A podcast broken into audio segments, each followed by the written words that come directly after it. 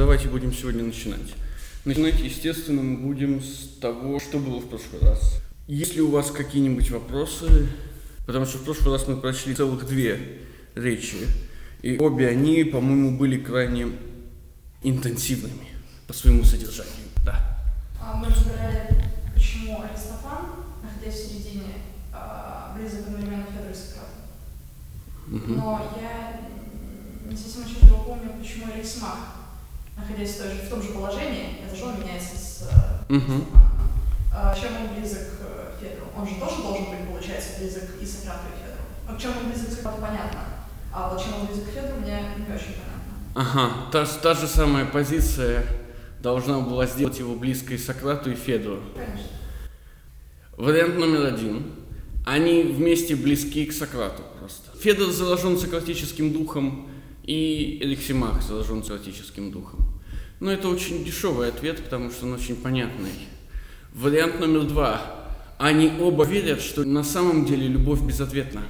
Точно так же, как Федор считает, что любимый не есть влюбленный, и в этом плане любимый не любит влюбленного.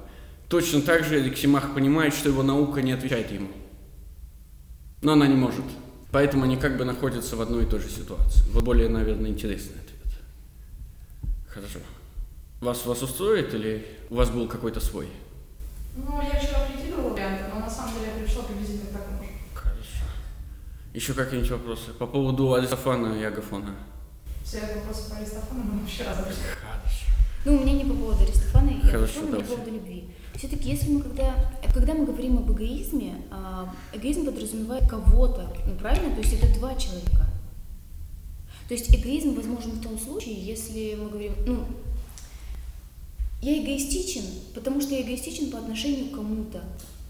Какая мне разница? Зачем мне говорить, что я эгоистичен сам по себе, если я один вообще?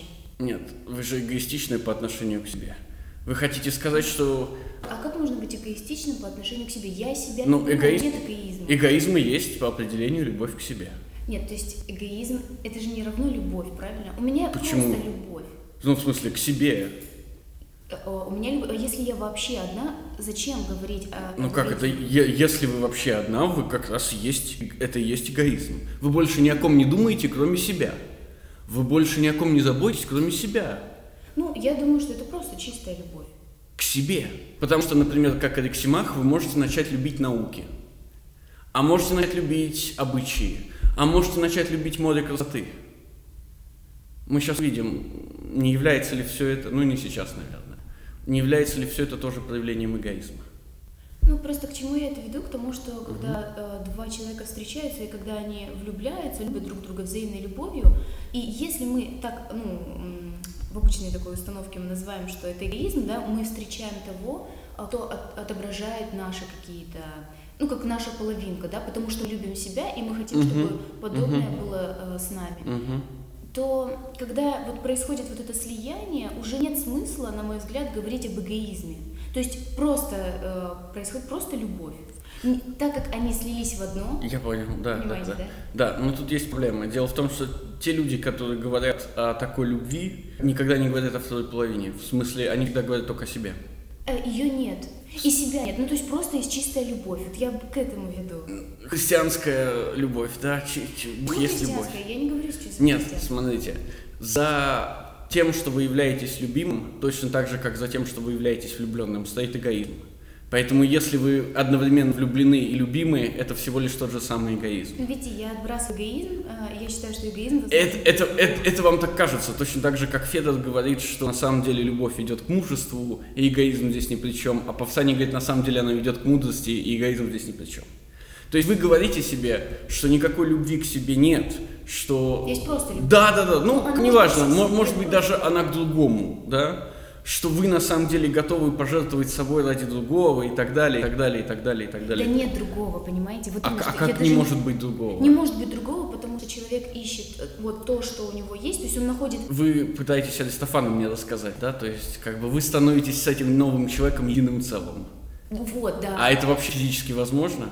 Физически невозможно на уровне телесности, но Ну, а душевно это возможно? Разве можно представить так, себе такое состояние, когда двое человек отвечают в унисон? И всегда одинаково, и всегда одним голосом. Но они же не Борг, они же не ассимилировались. Когда мы отвечаем, мы уже преломляем нашу мысль. Это уже приходит физическое какое-то явление. А я сейчас говорю не о физических явлениях. Я не могу сойти с человеком телесно. Я понял, да, да, да, да, да, да. Но если это одна душа, значит она должна давать одни и те же ответы. Тогда у меня еще ряд вопросов возникает. Во-первых, если эгоизм это любовь к себе, то должен быть любящий любимый. Да, я, я, я как раз ждал, ждал, что да, хорошо. А, У нас не а- срабатывает Федор. а у нас не может совпадать субъект и объект? Легко, только Федор не сработает. А, а, у нас э, Нет, нет, нет. Это так. Но мы ведь говорим о том, что за Федором стоит и за тем, что любовь делает лучше, в то, то, что Федор называет любовь делает лучше, стоит сугубо эгоизм. В смысле, вы из любви к себе пытаетесь казаться лучше, чем вы есть на самом деле. но вы себе при этом не отвечаете. Вы никогда не удовлетворены результатом, да. В смысле, вы себе не отвечаете взаимностью. Вы говорите себе, сегодня я надену смокинг на эту лекцию, потому что настоящие профессора выглядят именно так. Приходите, а бабочка покосилась, и вы говорите себе, что это такое.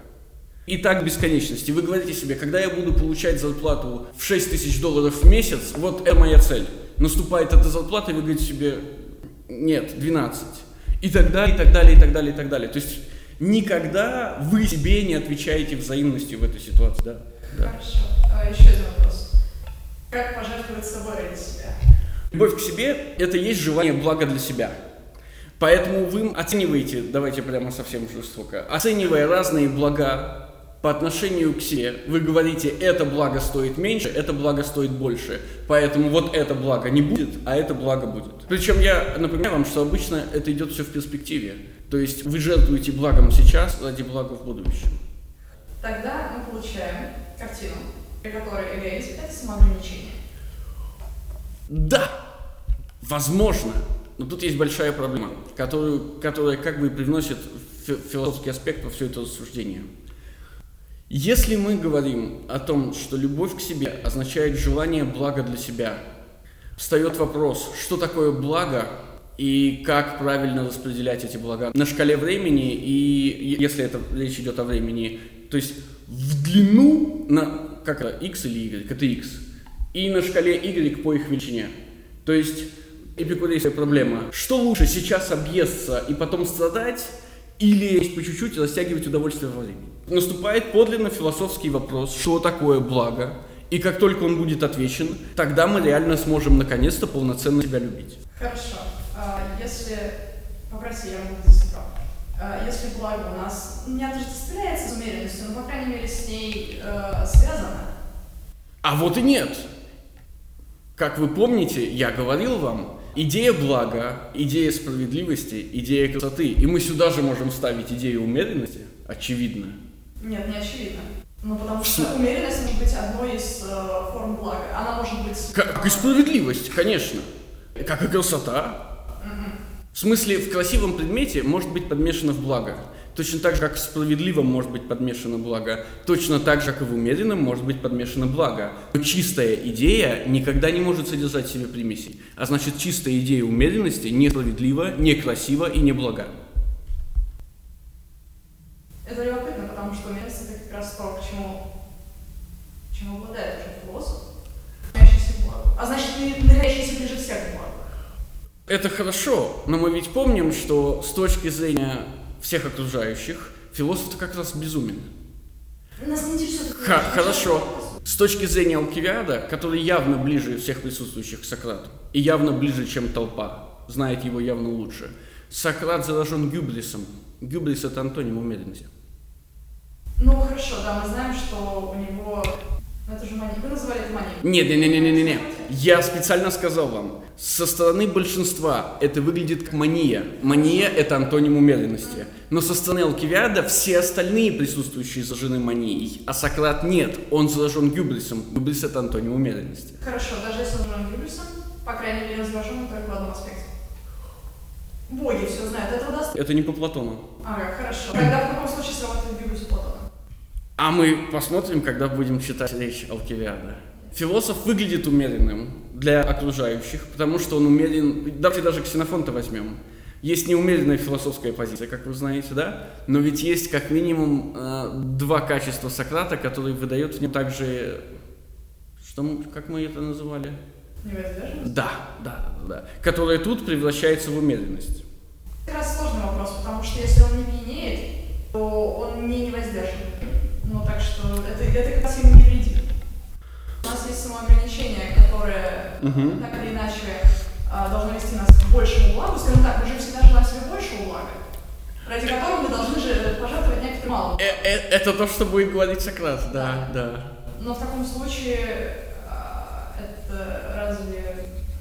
А теперь растянем это во времени. Это выглядит как самоограничение, а на самом деле это неумеренность, потому что вы хотите гораздо большего, а не гораздо меньшего. Ну, жадность у нас тоже из умеренности проистекает. Наоборот, умеренность из жадности. Когда Сократ в государстве говорит об олигархии, которая затем превращается в демократию, он говорит, что отцы-олигархи, в отличие от их сыновей, обладают только одним качеством. Они умеренные, потому что они жадные. Они не хотят тратить накопленные деньги. И это последняя их добродетель. Точно так же, как пир начинается с умеренности и слабости, нам всем плохо, давайте не будем пить. Точно так же умеренность может происходить из жадности. Давай не будем много тратить, я не хочу тратить. Это мои деньги, я хочу их сохранить. То есть тут об- обратная корреляция. Разве мы не можем сказать, что жертвование малым благом сейчас, а сейчас это как бы для философа малое благо, ради огромного блага потом, бесконечно огромного, это не есть проявление неумеренности? Вы сказали для философа потом. А что потом? Если философ не желает себя в вечности оставить, э, как-то продолжить, что будет потом? Потом будет то же самое, что и сейчас. Нет, смотрите, Алкивиад приглашает Сократа к себе домой с определенной целью. Сократ приходит туда с определенной целью. Они должны начать есть. В смысле, много есть и много пить, потому что цель подразумевает, что они должны быть расслабленными. И Сократ отказывается, потому что его цель гораздо дальше, и она гораздо больше. Сократ уходит домой. Алкивиад пускает своих сопровождающих, и остается с Сократом наедине. Сократ говорит, не-не-не-не, потому что его цель дальше, и она больше. Вот пример. В смысле, он достигнет ее, они такие лягут в постель вместе, и Сократ ему скажет, и тогда Алкивиад придет в ужас и опишет нам свой экзистенциальный, свой экзистенциальный кризис. Когда я слышу речи Сократа, мне хочется бежать, и я ощущаю, что моя жизнь ничего не стоит, и я неправильно живу. Вы не можете сказать, что Сократ не жертвует настоящим, настоящим удовольствием ради будущего удовольствия. А это все, очевидно, философская деятельность. Поэтому вы не можете сказать, что философ жертвует настоящим, в смысле никогда не жертвует, так как будущее недостижимо. Достижимо. Хорошо, еще, еще вопрос.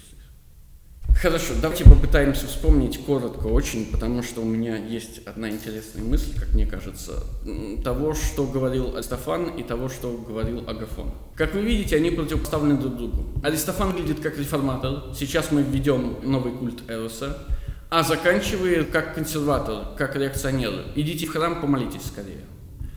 Понятно почему. Он видит всю трагичность человеческой жизни и говорит, что из этой трагичности есть только один выход.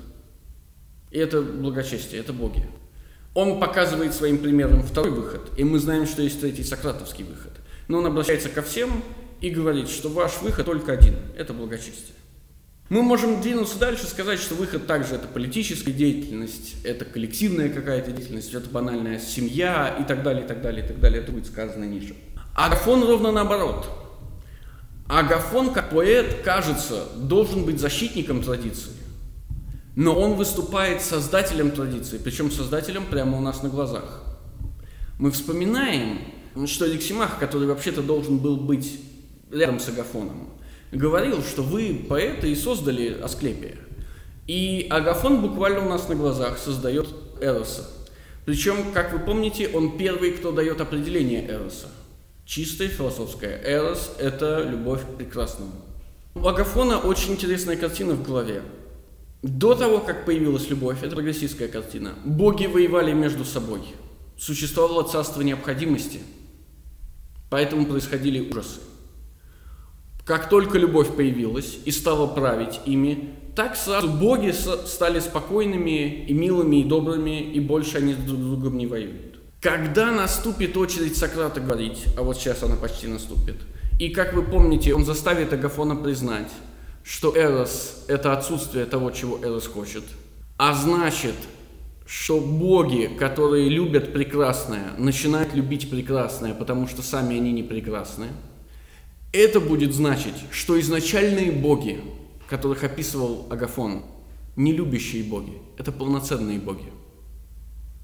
Иными словами, Сократ, с одной стороны, соглашается с Стефаном, золотой век, а не прогресс, а с другой стороны, указывает нам на интересный момент. Вот эти боги до любви, полноценные боги, боги в царстве необходимости, как называет их Афон, чем они занимаются – они убивают друг друга, они оскопляют друг друга, они борются друг с другом. Гумер и Гесиод и мифы в целом. Любовь делает их между любимыми. Если любовь – это отсутствие, если любовь – это неполноценность, тогда получается, что полноценное состояние человека – это война. И Сократ это подтверждает, когда нападает на определение Агафона – мы вспоминаем сразу про другого говорящего, про Аристофана, который говорил, что изначальные неэротичные люди лезут на Олимп. Изначальные неэротичные люди находятся в состоянии войны. Полноценность человечества и состояние войны, кажется, спадают вместе. Мы тут же вспоминаем Фукидида с его тремя качествами человеческой природы, который говорит, как только давление государства ослабевает, только давление коллектива ослабевает, природа снова проявляется с новой силой – то есть мы выгоняем ее через дверь, она влезает в окно. И когда она влезает в окно, государство засыпается. Мы тут же вспоминаем, что Фукидид говорит, война, которую я описываю, я описываю ее потому, что она есть величайшая война в истории. Никогда не было и никогда не будет, говорит Фукидид. И мы такие, что-то это как-то подозрительно. Потому что кажется, что в начале истории Фукидида лежит простой прогресс – слабые предки, слабоватые отцы. Он говорит о Троянской войне. Помните, когда мы начинали читать Гармодия и Гетон, в первой книге как раз располагаются перед Агамемноном. Троянская война, затем персидские войны, более сильные, чем Троянская, но гораздо более слабые, чем Пелопонесская, затем Пелопонесская война. Но если это простой прогресс, а-ля Периколов, то у нас получается, что каждая следующая война должна быть более мощной, чем предыдущая. В смысле, Перикл говорит, деды, конечно, классные, но отцы были еще круче, а мы еще круче, чем отцы. Но почему-то Фукит не согласен с Периклом. Почему-то Фукит считает, что это война предельная война. И мне кажется, что за этим стоит тот факт, что Фукидид хочет сказать, что предельная война предельно раскрывает природу человека. Той войне, в которой природа человека раскрылась полностью – Эту войну уже никогда не превзойти, потому что природа человека неизменна. И всегда, когда она будет раскрываться полностью, она будет доходить до масштабов этой войны и никогда не переступать их. Чью природу раскрывает нам в первую очередь Фукидид, описывая эту самую Пелопонесскую войну? Вы помните, что история состоит из двух частей. Из речей и действий. Фукидид пишет речи всех действующих персонажей сам. Но ведь говорят в этой истории не все подряд – говорят в этой истории конкретные персонажи. Более того, в какой-то момент пул этих персонажей становится минимальным. В какой-то момент остаются только основные персонажи. И тогда мы можем сказать, что Фукидид раскрывает человеческую природу не через повествование о войне, об ужасах, о смертях, о сражениях, об осадах, о договорах, а через повествование о персоналиях. Человеческая природа раскрывается не в коллективах. Человеческая природа раскрывается полностью в индивидах. И, естественно, полностью раскрывший человеческую природу индивид, главный герой истории, в кавычках, конечно, это подученный Сократом Алкивиад. Алкивиад все время находится в состоянии войны. Когда Афины заключает мир со Спартой, Алкивиад предпринимает личные попытки склонить союзников Спарты к войне со Спартой. И за личные деньги начинает эту войну. Частное военное предприятие. Когда Алкивиада выгоняют, наконец, персы, он снова приезжает как в Афины и чуть ли не за личные деньги снова начинает эту войну. Он собирает наемников помимо граждан. Алкивиад все время находится в состоянии войны, в состоянии войны с кем-то. И в этом плане, кажется, Алкивиад выглядит наиболее полноценным человеком. Проблема заключается в том, что, как мы увидим позднее, из военных повествований самого Алкивиада о судьбе Сократа в войне, Сократ не может находиться все время в состоянии войны. Сократ и оружие, Сократ и доспехи, Сократ и город в этом плане малосовместимы или несовместимы вовсе. Таким образом, хотя Сократ на словах нападает на Агафона и тем самым поддерживает Аристофана, и появляется Алкивиад как указание на это полноценное состояние, Платон изображает Алкивиада радикально полноценным. Его довольство собой зависит от отсутствия Сократа рядом. И когда Сократ рядом, он полностью недоволен собой, он ощущает, что вся его жизнь провальна, что он полнейший неудачник. Вот на такие трудности я хотел бы вам указать. Оба ответа, которые мы видим э, в четвертом и пятом говорящих, оба ответа, хотя и кажется указывают в одну сторону, все-таки не являются неполноценными. Ни прогресс, ни регресс, ни состояние мира, в которое боги приходят, ни состояние войны, из которого они выходят, к которому стремится человек по Аристофану, не означают финального состояния. Хорошо. Есть ли у вас какие-нибудь вопросы по только что мной? Да. Вы сказали, как только э, ослабевает давление коллектива, так тут же начинает проявлять человеческая природа. Ну, возьмем современный мир. Ну, вот возьмем, например, Амстердам. Легализация наркотических веществ. К чему приводит? Ни к чему. Ну, так это же не, не давление, давление коллектива не ослабевает. Ну, как то Да, когда давление коллектива ослабевает, имеется в виду, что действующие законы больше не вызывают пиетета и поэтому перестают действовать. Вы не Амстердам приводите, там все законопослушные, вы Россию приводите в пример.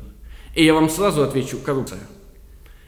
Нет большего проявления здоровой жизни, чем коррупция. Закон не для всех, он только для вас. Для нас он ничего не значит. Мы поворачиваем его куда хотим. Поэтому Россия и выглядит полуразвалившимся государством или государством, находящимся в стадии развала. Поэтому вам любой позиционер скажет, завтра это все развалится окончательно. Или любая бабушка у подъезда скажет, ой, а вы помните, как в Советском Союзе, когда людей расстреливали за всякое, как было хорошо жить?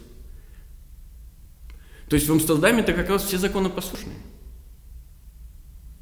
А там, где нет, там, где закон слабый, там, конечно, пробивается жизнь.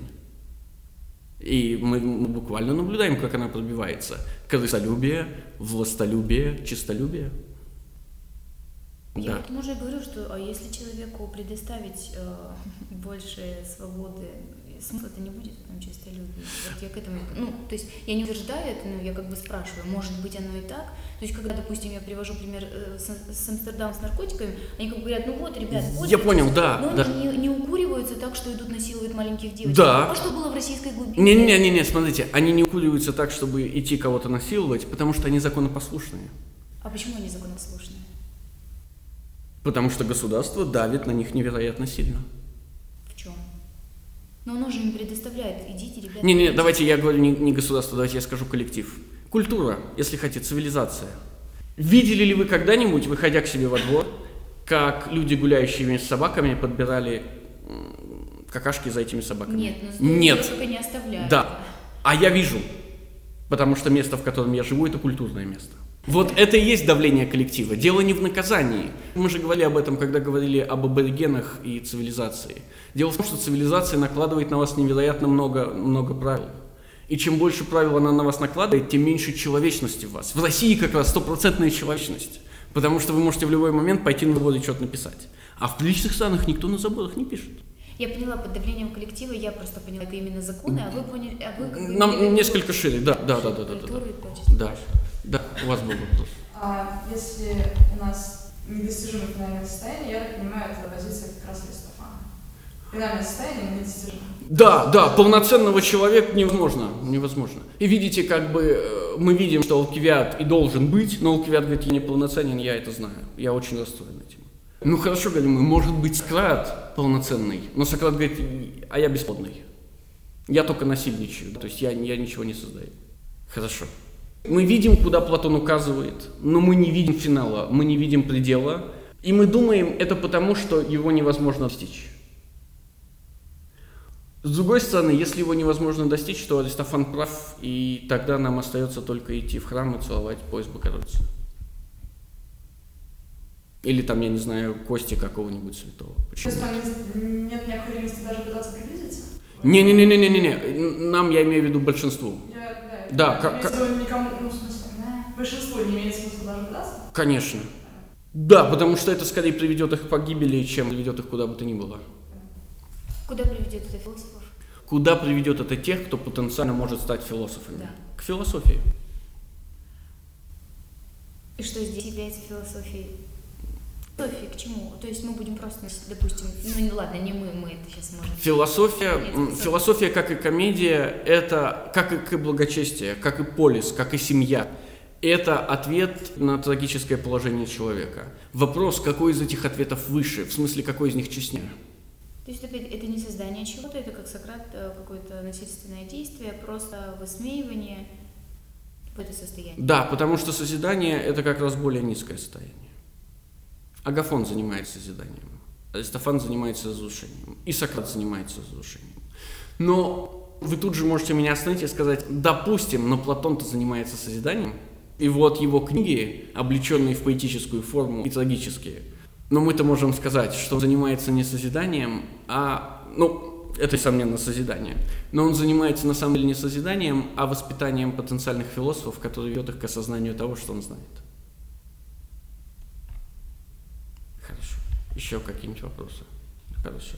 Что ж, тогда давайте будем пытаться продолжать. Собственно, у нас сейчас самый интересный момент начинается. Ну, на мой взгляд, не такой интересный, как речь Алкивиада, конечно, но это сугубо, сугубо мои проблемы, в смысле э, меня и Алкивиада. Да, давайте. Тут Федор и все прочие стали просить его, чтобы он говорил так, как находит нужным. В таком случае, Федор, сказал Сократ, позволь мне задать несколько вопросов Агафону, чтобы начать речь, уже столковавшись с ним. Мгм. Разрешаю. Речь Сократа – это никакая не речь, это диалог, санкционированный Федором. Понятно, почему Федором, потому что он интересуется этим. Обращение к Агафону также понятно, почему это не диалог с Аристофаном, почему это не диалог с Павсанием или с кем-то другим. Сократ пришел сюда за Агафоном. Он как бы добивается своей цели, говорить с Агафоном. Помните, ведь Федор только перервал их перед началом Да, речи Агафона. Да, да, да, да, да, да, да, да, да. Теперь Федор разрешает, потому что Сократ состроил обиженку и сказал, что вы здесь все меня предали и продали. Вот. И Федор попался на эту ловочку и теперь говорит, конечно. «Разрешаю», — сказал Федор, — «спрашивай». И Сократ, продолжал Аристодем, начал примерно так. Сократ начинает свою речь с тех же слов, с которых ее начинает Аристофан, Каймен. Мгм. Ты показал в своей речи поистине прекрасный пример, дорогой Агафон, когда говорил, что прежде надо сказать о самом Эросе и его свойствах, а потом уже о его... Делах. Делах. Ну, понятно, да, старые добрые печатки. Сократ хвалит Агафона. Сначала Эрос, потом его свойства. То есть, что такое Эрос? Агафон не сказал это, он сказал это в конце. Каковы его свойства и каковы его дела. Кажется, что Агафон попытался сказать, каковы его дела в самом конце, когда говорил о том, что Эрос успокаивает, вот эти вот все ужасы. Мгм. Такое начало очень мне по душе. А теперь вернитесь, пожалуйста, на 198б и прочтите про начало, о котором говорит Сократ. «Да как же мне или любому другому, кто должен говорить после такой прекрасной и богатой речи, — воскликнул Сократ, — не стать, милый ты мой, в тупик? Если начало ее еще не столь восхитительно, то какого слушателя не поразит красота слов и подбор их в заключительной части? Итак, изначально Сократ говорит, начало речи некрасиво, конец речи красив. А теперь он выражает свое суждение. Еще раз, такое начало. Такое начало очень мне по душе. Да, благо и красота расходятся. Красивое не благо, благо некрасиво. Сократ говорит, начало твоей речи некрасиво, но правильно. Конец красив, но абсолютно неверен. Это для нас будет очень важно, потому что когда Диатима спросит, почему люди любят красоту, в смысле, почему Эрос – это любовь к прекрасному, что они хотят получить от этой любви? И Сократ ответит, я не знаю. И тогда Диатима скажет, а давай мы заменим красоту на благо. И Сократ скажет, конечно, тогда это счастье. Идея красоты и блага – это разные вещи. И вот эта замена одного другим поворачивают для нас всю перспективу разговора. Они не говорят о красоте после этого. После этого они говорят только о благе. То есть то, что Сократ якобы говорит о, о любви к красоте, а именно, что он ведет к счастью, и там дальнейшие выводы из этого, на самом деле не имеет никакого отношения к красоте. Просто Агафон сказал, что Эрос – это любовь к красоте, к прекрасному. И поэтому Сократ должен продолжить в, это, в этом плане. Мы видим здесь сокрытие, яростное сокрытие. Красота – это не благо, а значит вопрос, куда ведет красота, остается открытым, куда ведет любовь к красоте. Так вот, поскольку ты прекрасно и даже блестяще разобрал свойства Эроса, ответь, ответь ко мне вот что. Есть, э, есть ли Эрос непременно любовь к кому-то или нет? Сейчас, сейчас. И вот, и вот начинается философский вопрос. Е, что такое Эрос? Если Эрос непременно любовь к кому-то или нет? Вы помните, любовь к прекрасному. Угу. Я не спрашиваю, любовь ли, скажем, к отцу или матери. А, оста- а, остановитесь. Обычно, когда Сократ задает такой вопрос, он ждет ответа примером. Помните, как у Алкивиада и Перикла это было? У Платона тоже миллион таких примеров, мне просто нравится пример Алкивиада и Перикла. Ответ примером, уже, как я вам говорил, никогда не удовлетворяет самого Сократа. Поэтому здесь и сейчас он не дожидается, пока Агафон ответит примером, а сам отвечает примером, чтобы показать, что так отвечать не надо. Это значит, что он предполагает, что Агафон точно ответит примером, что Агафон не понимает суть философских вопросов, что Агафон не готов отвечать на философские вопросы. И что же это за, э, за ответ? Давайте. Я не спрашиваю, любовь ли это, скажем, к отцу или матери. Смешон был бы вопрос. А почему смешон был бы вопрос? Любовь – это всегда любовь к кому-то? Значит, нет. Что значит нет? Ответ-то будет «да», если вы читали дальше. Это всегда любовь к кому-то. Потом она превратится, правда, в любовь к чему-то. почему же он говорит, что смешон был, был этот вопрос? К отцу или к матери? Значит, ну, О чем они рассуждают-то? Точно не к отцу и не матери, то есть, значит. Там, там чуть-чуть дальше будет еще братья и сестры. О чем речь-то? Любовь кого? К отцу или матери? Если это отец, то он стал быть чей-то отец. Правильно? Понятно, любовь ребенка. Да, ну, а о чем они говорят в контексте Эроса? Ну, ну, ну, раз вы улыбаетесь, значит, вы поняли? Ну, я примерно. Ну, давайте. Любовь младшего мальчика к... Нет. К кому? К старшему не, дяде. Нет. Это ведь не условный отец и условная мать, это буквальный отец и буквальная мать. О чем он говорит? Об инцесте? Конечно, он говорит об инцесте. Сократ отвечает на свой собственный философский вопрос примером, примером инцеста. В государстве 461 ДЕ это тоже правильно, но как же они станут распознавать, кто кому приходится отцом, дочерью или родственниками, это о которых про... ты сейчас говорил? Это про страж как раз, у которых коммунизм. Угу. Никак, но всякий будет называть своими детьми тех, кто родился на десятый или седьмой месяц от дня его вступления в брак, а те будут называть его своим отцом. Их потомство он будет называть детьми своих детей, а они, соответственно, будут называть стариков дедами и бабками, а всех родившихся за это время, когда их матери и отцы производили потомство, они будут называть своими сестрами и братьями. Достаточно. В идеальном государстве сословие стражей находится при абсолютном коммунизме, в смысле при общности жен и детей. Что означает, что в идеальном государстве, ровно как Аристотель говорит нам в начале второй книги «Политики», полностью разрешен инцест – мы тут же добавляем инцест и отцеубийство, потому что страж может убить собственного отца. Ну, например, он был поднят из низов, и ему приказывают убить какого-то крестьянина, который на самом деле является его отцом. В меморабилии 4.4.20.23, как я вам уже говорил, Сократ рассказывает собеседнику о так называемых естественных законах. И естественного закона против инцеста нет. Есть естественный закон против сочетания старых с молодыми. Сократ обещает нам, что он скроет уродливую часть Эроса. Помните? У меня вопрос. Почему, есте... почему не естественно а, старый с молодым, но естественно и... мать, угу. мать... Сейчас. Естественный закон – это закон, говорит Сократ, избежать наказания от которого нельзя. Сочетание старых и молодых рождает уродливых детей, слабых детей, неполноценных Что? детей. И, и в... Сейчас, подождите. И в этом плане в государстве как раз и есть запрет на сочетание старых стражей с молодыми женщинами.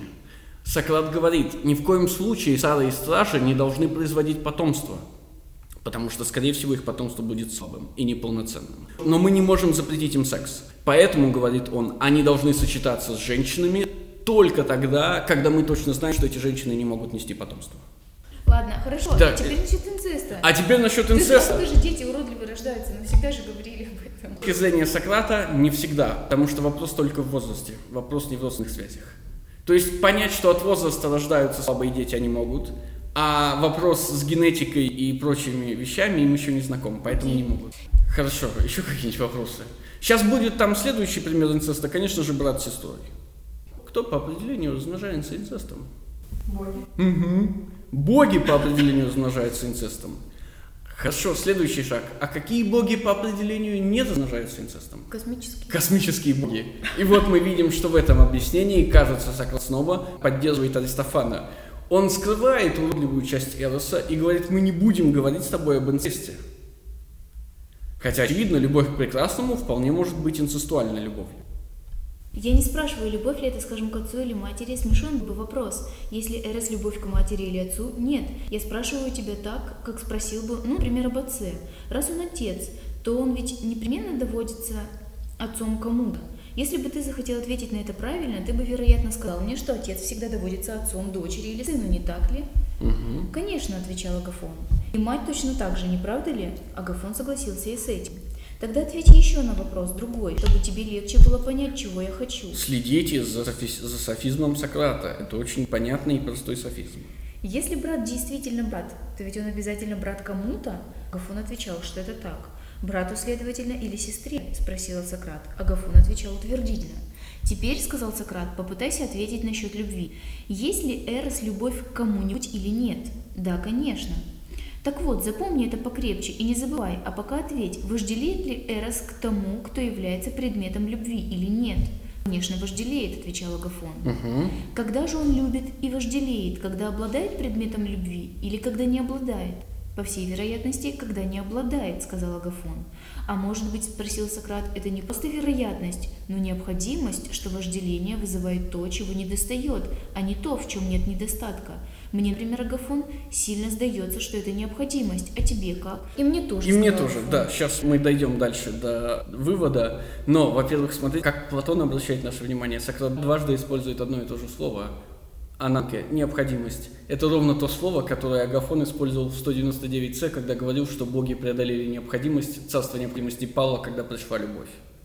Сократ говорит, любовь пришла по необходимости, тем самым показывая, что правление необходимости никуда не делось. Теперь будьте внимательны. Эрос – это по определению желание прекрасного. Но что такое эрос? Эрос – это свойство субъекта, не правда ли? В каком контексте они его обсуждают? Как Бога или уже не как Бога? По идее, Эрос уже перестал быть богом, потому что Эрос – любовь к прекрасному. Но Сократ превращает его из свойства субъекта в сам субъект. Потому что если Эрос – это свойство субъекта, то Эрос, как жажда прекрасного, показывает, что субъект жаждет то, чего у него нет. Иными словами, уродливый мужчина жаждет красивую женщину. Вот такой вот вывод. Отлично все. Но Сократ софизмом превращает Эроса из качества в субъект. И получается, что так как Эрос – это жажда прекрасного, сам Эрос и есть уродливость. Недостаток чего-то. Да, да, да, да, да. Не субъект Эроса. Не тот, кто испытывает Эрос, испытывает недостаток, а сам Эрос испытывает недостаток. Поэтому сам Эрос обладает какими-то свойствами. Иными словами, Сократ говорит, что любовь это свойство, которое обладает свойствами. Хотя этого не может быть. Это софизм, который позволяет Сократу сделать то, что он собирается сделать. Мгм. Отличный ответ. Итак, пожелал бы, например, рослый быть рослым, а сильный сильным.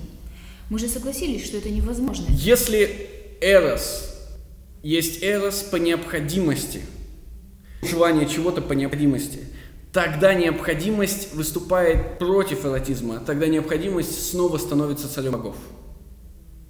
Мы желаем чего-то не потому, что мы этого желаем, а потому, что мы не можем без этого обойтись. Мы хотим себя, потому что мы не существуем без себя. Ведь у того, кто обладает этими качествами, нет недостатка в них. Правильно. Ну, а если сильный, продолжал Сократ, хочет быть сильным, проворный проворным, здоровый здоровым и так далее.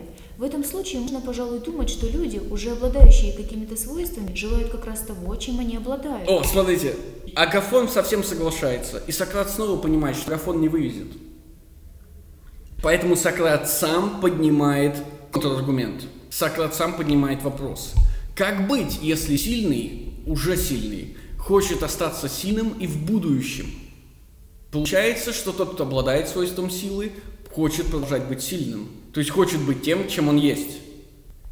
Давайте посмотрим, что произойдет. Так вот, чтобы не было никаких недоразумений, я рассматриваю и этот случай. Ведь если рассудить Агафон, то эти люди неизбежно должны уже сейчас обладать упомянутыми свойствами. Как же им еще желать их? Итак, проблема простая. Мы желаем то, чего у нас нет. А если у нас-то есть? Нам не Вот. это Не-не-не-не-не-не. Но сильный хочет быть сильным, богатый хочет быть богатым, красивый хочет быть красивым. А значит, они желают то, что у них уже есть. И это невозможно с точки зрения Сократа. И сейчас он попытается каким-то образом выкрутиться. А дело тут вот в чем. Если кто-нибудь говорит, я хоть и здоров, а хочу быть здоровым, я хоть и богат, а хочу быть богатым, то есть желаю того, что имею, мы вправе сказать ему, ты, дорогой, обладая богатством, здоровьем и силой, хочешь обладать и в будущем, поскольку в настоящее время ты все это волей-неволей имеешь. Поэтому, говоря, я желаю того, что у меня есть, ты говоришь в сущности, я хочу, чтобы то, что у меня есть сейчас, было у меня и в будущем. Согласился бы он с нами? Агафон ответил, что согласился бы. Тогда Сократ сказал, а не значит ли это любить то, чего у тебя еще нет и чем не обладаешь, если ты хочешь сохранить на будущее то, что имеешь теперь? Итак, а не значит ли это любить то, чего у тебя еще нет, если ты хочешь сохранить на будущее то, что у тебя уже есть? На что Сократ указывает, когда говорит о том, что то, чем мы обладаем, желая этого в будущем, мы на самом деле не обладаем. Мы не обладаем им где? В будущем, если мы в будущем. В будущем. В буду... мы, мы не обладаем им в будущем. Хорошее замечание. И следующее замечание. А если у нас этого нет сейчас, и мы этого хотим, разве мы не хотим этого в будущем? Сейчас и в будущем. Не-не-не, если мы не обладаем этим сейчас, и мы хотим это, значит мы, все, все наше желание направлено в будущее, Нет. если мы не обладаем этим сейчас. Оно может быть направлено на то, чтобы было прямо сейчас. И в будущем. Даже если вы хотите обладать чем-то прямо сейчас, в смысле, даже если вы скажете себе, я хочу взять, где моя ручка, я хочу взять эту книжку в руку, то ведь я сказал это раньше, чем взял ее. Это желание, которым я обладаю, направлено в будущее. Сократ указывает, что все желание направлено в будущее. Сейчас нет. Вообще? Смотрите, Сократ говорит, всякий, кто хочет, хочет того, чего у него нет. Сейчас нет. И даже тот, у кого сейчас что-то есть, хотя это же в будущем, показывает, что у него этого нет. Но сейчас-то есть, вот он прямым текстом говорит, значит, этого нет где. И вы говорите мне в будущем. Иными словами, Сократ говорит, что всякое желание всегда направлено только в будущее. Ну, учитывая, софистик он здесь что... Да, ну понятно, что софи- софистика софистикой, но все-таки она зачем-то нужна. Не только для того, чтобы мы ее увидели, но и для того, чтобы увидеть, что она скрывает на самом деле. Вместо того, чтобы указывать на подлинную проблему, проблему будущего, Сократ указывает на проблему настоящего, как хотеть то, что у тебя уже есть. И таким образом мы, отвечая на этот вопрос, говорим себе, очевидно, что Сократ имеет в виду «хочет в будущем». А тогда задаем себе вопрос, разве не всякое желание есть желание, направленное в будущее? Если всякое желание на самом деле направлено в будущее, в том числе желание, например, продолжать дышать, в том числе желание, например, продолжать пить, есть, спать или жить, не значит ли это, что сейчас мы не живем? Ну, значит. В смысле, мы, об- а- мы не обладаем тем, чего мы хотим, хотя мы обладаем этим здесь и сейчас. Подлинное и первое желание – это желание жить. И так как желание всегда направлено в будущее, пока мы живем, мы продолжаем желать жить. Мы не можем перестать желать жить, пока мы живем. В том смысле, что когда мы умираем, мы перестаем, мы перестаем желать. Но ровно перед последним вздохом мы говорим себе еще чуть-чуть. Да, еще капельку, еще один лишний вздох. И так далее, и так далее, и так далее, и так далее, и так далее. Подлинное желание, подлинный эрос в самом базовом своем уровне кажется никогда не воплотимым. И следующий шаг. Если сильный хочет оставаться сильным в будущем и в этом смысле не имеет силы сейчас, то когда в будущем он получает эту силу, хочет ли он оставаться в следующем будущем таким же сильным? Хочет. А значит, он не имеет ее и в этом будущем. Все, что мы хотим, мы никогда не имеем. Вопрос, не получается ли так, что имеем мы ровно то, чего не хотим? Все, чего мы не хотим, на самом деле у нас есть. И вопрос, а чего мы не хотим? Мы не хотим быть слабыми, мы не хотим быть уродливыми, мы не хотим быть больными, мы не хотим быть поживыми, мы не хотим быть неудачниками и так далее, и так далее, и так далее, и так далее, и так далее. Вот это все мы есть. Эрос, и Сократ соглашается с Аристофаном, указывает на радикальную неполноценность человека и на невозможность эту неполноценность преодолеть. То есть получается, что мы никогда не красивые, не здоровые, не богатые, мы всегда уродливые, больные и бедные, Угу. и, все, и, и никогда не станем здоровыми, богатыми и счастливыми. Да, и да, да. Я напоминаю вам, что Сократ считает, что не бывает учителей гимнастики для души, бывают только врачи. Иными словами, что в отличие от тела, душа всегда больна.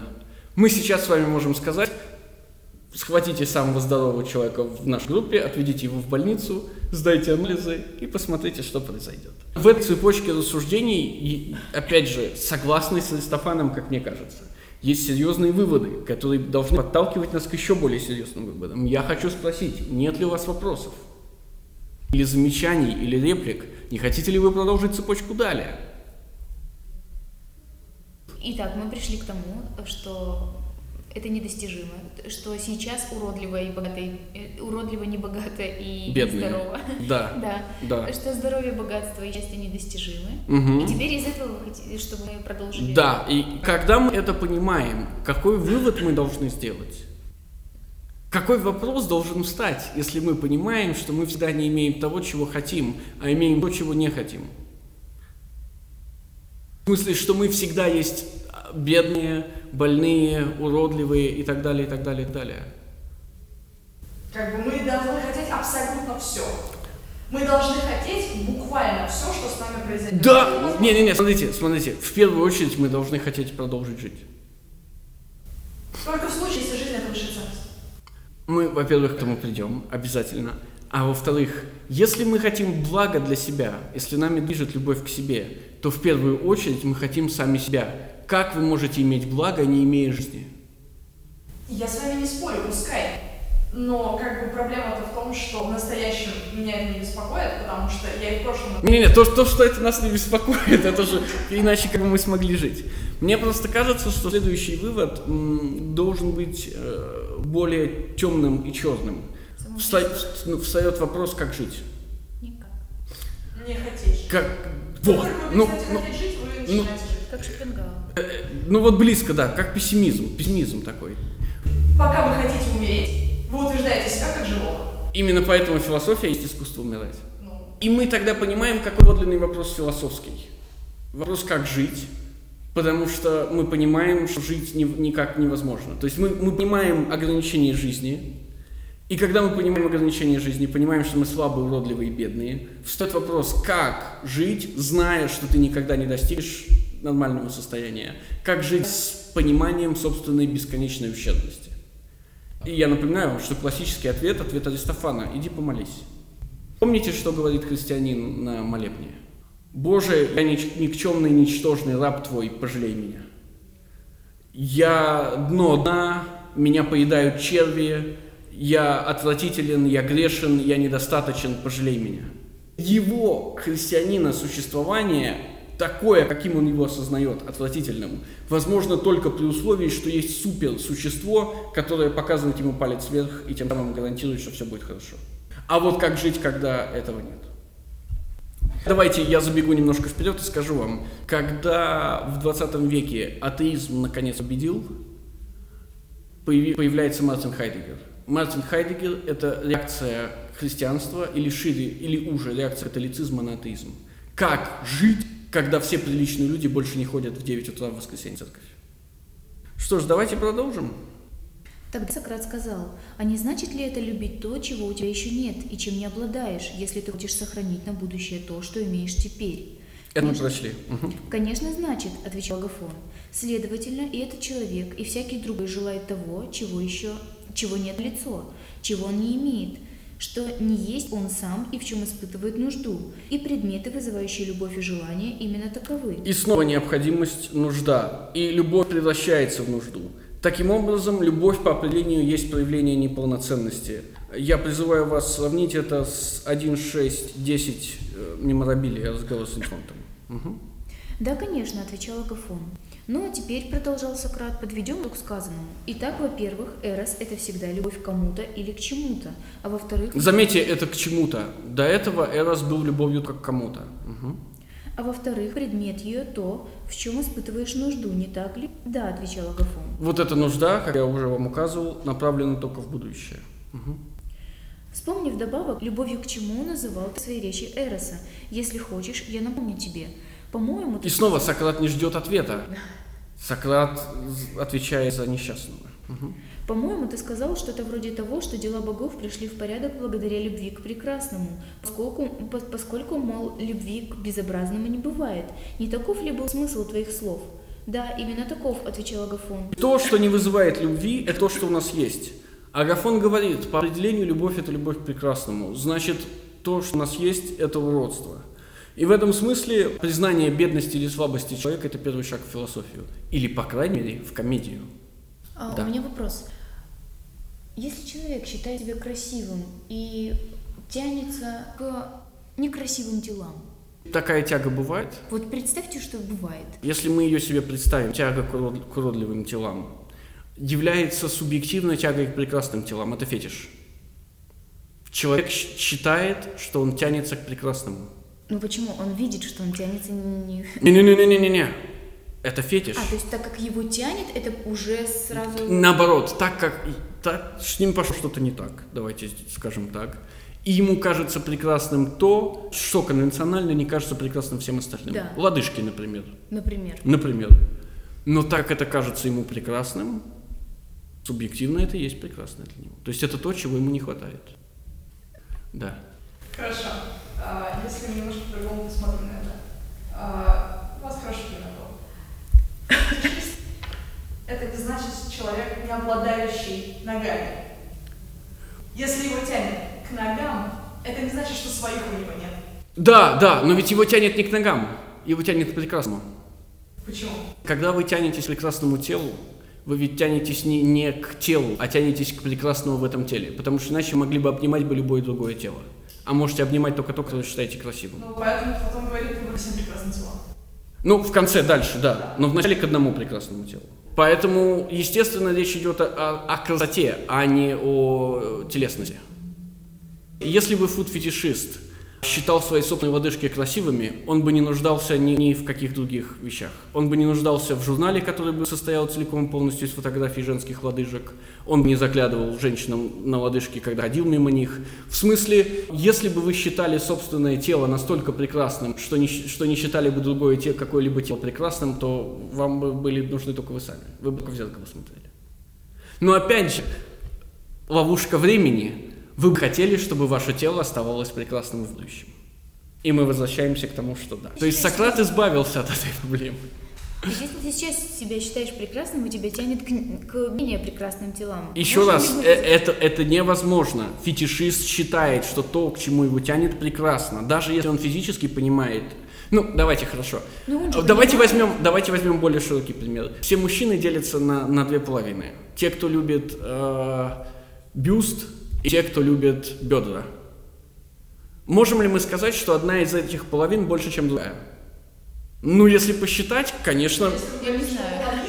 Не-не-не-не-не. Не-не-не, я, я, я говорю половина, но если мы реально начнем считать, мы не можем прийти к ровному числу. Ну, это физически нереально. Поэтому, следуя вашей логике, мы можем сказать, что большинство, даже если это половина плюс один, считает, например, что бюст – это красота по умолчанию, а все остальные – это фетишисты. Но это не так.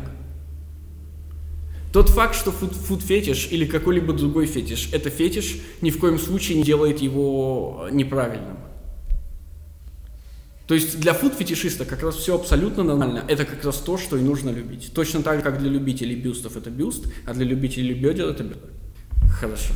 То есть вы считаете, что любая тяга, э, лю- любой предмет, э, к которому тянет, он обязательно, то есть он человек обязательно Так как мы... его каким-то... Любовь к себе означает стремление к благу для себя. А это значит, всякий предмет, к которому вы стремитесь, вы считаете благим. Значит, и прекрасным. Если мы следуем тому замутнению, о котором говорит Диатима, значит и прекрасным. Но, опять же, вы абсолютно правильно указываете, что это большая проблема. Афон согласился с этим. А не, соглас- а не согласились ли мы, что любят то, в чем нуждаются и чего не имеют? Согласились, отвечал Агафон. Мгм. И тут смешение субъекта и свойства. И значит, Эрос лишен красоты и нуждается в ней. Мгм. Выходит, что так, сказал Агафон. Мы ведь рассуждаем не о человеке, а об Эросе. Мгм. Так неужели ты назовешь прекрасным то, что совершенно лишено красоты и нуждается в ней? Нет, конечно. Агафон не делает вывода, которого должен сделать. Если Эрос уродлив, Эрос не бог. Потому что тот, кто уродлив, тот несовершенен. Ну как, а что, разве все эти боги были красавцами? И это претензия Сократа ко всем, ко всем богам вообще, гомеровским богам. И, и смотрите, и тут же рядом мои Аристофан, который говорит, мои-то боги совершенны, они абсолютно круглые. Это космический. Конечно. Мгм. И ты все еще утверждаешь, что Эрос прекрасен, если дело обстоит так. Получается, Сократ, отвечал Агафон, что я сам не, э, что я сам не знал, что тогда говорил. Да, первый шаг инициации в философию, первый шаг инициации в сократизм – это признание собственного незнания. Смотрите на реакцию полимарха в государстве, 334б. В отличие от полимарха, Агафон замолкает. Полимарх сначала говорит, справедливость – это зло врагам, добро друзьям. Сократ укатывает его в асфальт, заставляя полимарха все время с ним соглашаться. В итоге их, их значит, столкновение заканчивается тем, что полимарх говорит, я не знаю, что я говорил. Словно то, что говорит Агафон сейчас. А потом он говорит, но я все равно продолжаю утверждать, что справедливость это добро друзьям и зло врагам. Иными словами, полимарх не предназначен для философии. Зная, что его точка зрения ложная, он говорит, я знаю, что она ложная, но я продолжаю ее отстаивать. Что это напоминает вам? Это напоминает вам идеологию. Мы знаем, что наша точка зрения ложная, но мы продолжим ее отстаивать. Агафон же говорит, нет, я не продолжу ее отстаивать, я полностью провалился, веди меня вперед. А можно привести пример с Ксенофонтом, или мы не можем сравнивать? Видите? Заканчивается его диалог, и очень длинный диалог у него с Сократом. А какой главе-то? Это четвертая книга, по-моему. Это четвер- четвертая книга посвящена да, разговору с ним. первая глава? Ну Я там много помню. глав, ну хорошо. Ну ладно, я не помню. Да. В общем, это долгий... э, Посмотрим, да. Он же там увлечен поэтами, он собирает книги, он Да, считает себя да, да, да, умным. да, да. И в итоге заканчивается так, что э, в итоге Евтидем ушел, э, считав себя полным ничтожеством. Да, да, И да, прочее. да, да, да, да, да. Можем ли сказать, что он уже стал близок к Сократу, хотя он на самом-то деле явно не из тех, кто должен идти по следам А- Сократа? абсолютно верно. В первых четырех главах Ксенофонт описывает сократовскую тактику заманивания молодежи к себе. И первый шаг – это полная гибель эго, полное опозоривание. Два варианта. Либо мальчик ведет себя так, как ведет себя Полимарх, либо мальчик ведет себя так, как ведет Евтидем, и возвращается к Сократу после этого унижения. Помните, там будет очень важно, когда Сократ унижает его на публике, а Да. когда Сократ унижает его один на один. Ксенофонты потом все-таки говорят об одном и том же. Получается, Сократ отвечал Агафон, что я сам не знал, что тогда говорил. А ведь ты и в самом деле прекрасно говорил, Агафон. Агафон говорил прекрасно, но он говорил плохо, говорил неправильно. Красота и благо не идентичны. Но скажи еще вот что. Кажется ли тебе, что благое прекрасно? Кажется. Но если Эрос нуждается в прекрасном, а благое прекрасно, то значит он нуждается и в благе. Смотрите, как одновременно Сократ унижает Агафона и возвышает его. Агафон прекрасно говорил, а благо прекрасно, и Агафон не может не ответить «да», потому что получится, что Агафон говорил хорошо. Но мы-то знаем, что он говорил плохо. Я сказал Агафон, не в силах спорить с тобой, Сократ, пусть будет по-твоему. Нет, милый мой Афон, ты не в силах спорить с истиной, а спорить с Сократом дело не хитрое. Сейчас, сейчас, тут мно- много всего придется открывать. Сократ заставляет Агафона согласиться, что то, что он говорил, неверно. Однако Сократ скрывает от Агафона вывод из этих собственных слов, как относительно того, о чем мы уже говорили, так и относительно богов, Любящие красоту боги – несовершенные боги, уродливые боги. И до появления любви в царстве необходимости они были совершенными. Следование необходимости кажется признак совершенства. Но следование необходимости ведет нас к войне. Агафон признается, что не в силах спорить больше с Сократом, и значит он признается, что это не, Ага- не Сократ нуждается в Агафоне, а Агафон нуждается в Сократе. Он собирается идти к Сократу. И, наконец, Сократ говорит ему в своей классической иронии, «Нет, милый мой Агафон, ты не в силах спорить с истиной, а спорить с Сократом – дело нехитрое. Если Агафон в своей речи не говорил правды, разве он не успешно спорил с истиной? А как только он начал спорить с Сократом, так сразу и провалился. То есть Сократ говорит одно, а имеет в виду прямо противоположное. Агафон в состоянии спорить с истиной, он не в состоянии спорить с Сократом. Но теперь я оставлю тебя в покое. Я попытаюсь передать вам речь об Эросе, которую слыхал некогда от одной... И смотрите, все, все закончилось. Первый, первый акт в их трехчастной любви закончился. Сократ, вернее как, второй акт. Второй акт. Первый акт был Сократ и столкновение с Агафоном перед речью Агафона. Первый акт должен был указать Агафону на его никчемность, на то, что занятие трагедией – это отвратительное занятие, постыдное занятие. Но мы не знаем, понял ли это Агафон, потому что Федор их прервал. И, скорее всего, Агафон не понял, потому что его речь – это трагическая речь. В смысле, это все еще помпезная глупость. Поэтому наступает второй акт инициации, где Сократ говорит «признай, что я тебе нужен». И, наконец, мы ждем третий акт инициации, когда после того, как эта любовь стала взаимной, в смысле после того, как Сократ перестал быть влюбленным, а стал любимым, Агафон перестал быть любимым, а стал влюбленным, мы ждем третий акт, акт любви. Но вместо этого мы получаем мужа, возвращающегося из командировки.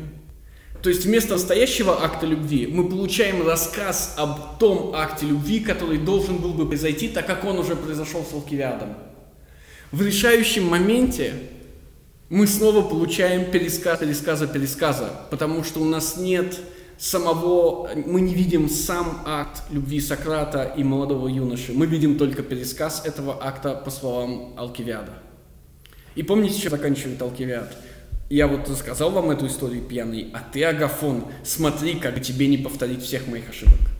То есть мы видим, как разворачивается любовь, и ждем, что она развернется в полную силу, но вместо этого мы получаем в трагикомедии, мы получаем фарс.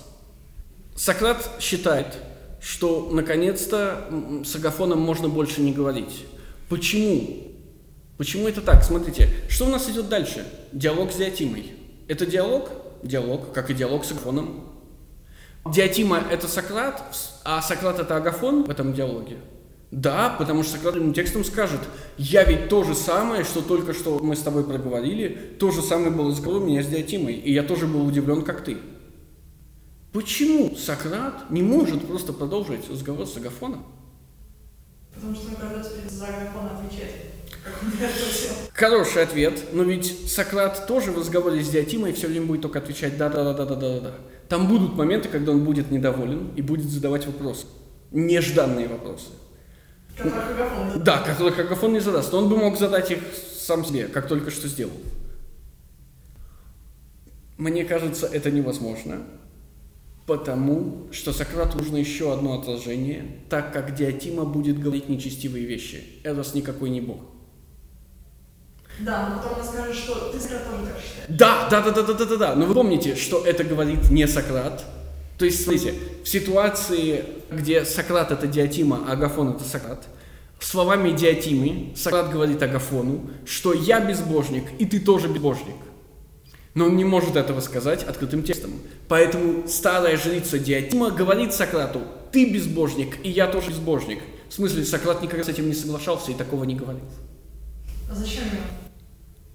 Что именно? Скрыть. Скрыть, скрыть тот... Узкий круг. Я, я напоминаю вам, что Сократ не рассказывает всей этой истории по смертельно опасной причине. И мы, кажется, доходим до этой смертельно опасной причины. Потому что я говорил вам с самого начала, когда мы пытались объединить двойки и тройки, что апология и пир должны сойти в том, что пир – это и есть пар экселанс, пример совращения молодежи, неверия в богов города и введения новых божеств. Ну и понятно почему, если это действительно так. Сократ не может прямым текстом это все говорить. То есть, если мы хотим напасть на Сократа за его безбожничество, его ученики всегда ответят нам, во-первых, это история Аристодема, рассказанная Паладором. Мало ли что он там переврал, и мы видим, что перевирает. Где Аристодем? Второе, это ведь не история Аристодема, рассказанная Паладором. Это история Сократа, рассказанная Аристодемом, рассказанная Паладором. А значит, извращения гигантские. Третье, утверждение о том, что Сократ безбожник, это не утверждение самого Сократа. Утверждение о том, что Эрос не бог, а демон, это не утверждение самого Сократа. Это все говорит Диатима. Но проблема в том, что они там все говорят, что Эрос не бог. Это абсолютно верно, но они все продолжают в одно, то есть они все, это по-английски называется lip service, я не знаю, как это по-русски перевести, они все формально говорят, что Эрос Бог. Они все говорят, все кроме одного, кроме Сократа. У него нет речи, он ничего не говорит. Поэтому, если мы хотим обвинить Сократа в развращении молодежи и неверии в города, у нас не получается. Наоборот, сторонник Сократа скажет нам, так он туда и идет, чтобы их остановить. Они там все э, уже поклонники, они там все не понимают, о чем говорят, и их непонимание ведет их к безбожию. И только один Сократ говорит, а давайте мы все-таки будем, будем умеренными. Да ладно, Аристофан там очень даже... А нет, ну кроме Аристофана, но он там один, но он там один софист и не ученик софиста, да, то есть он там один особенный.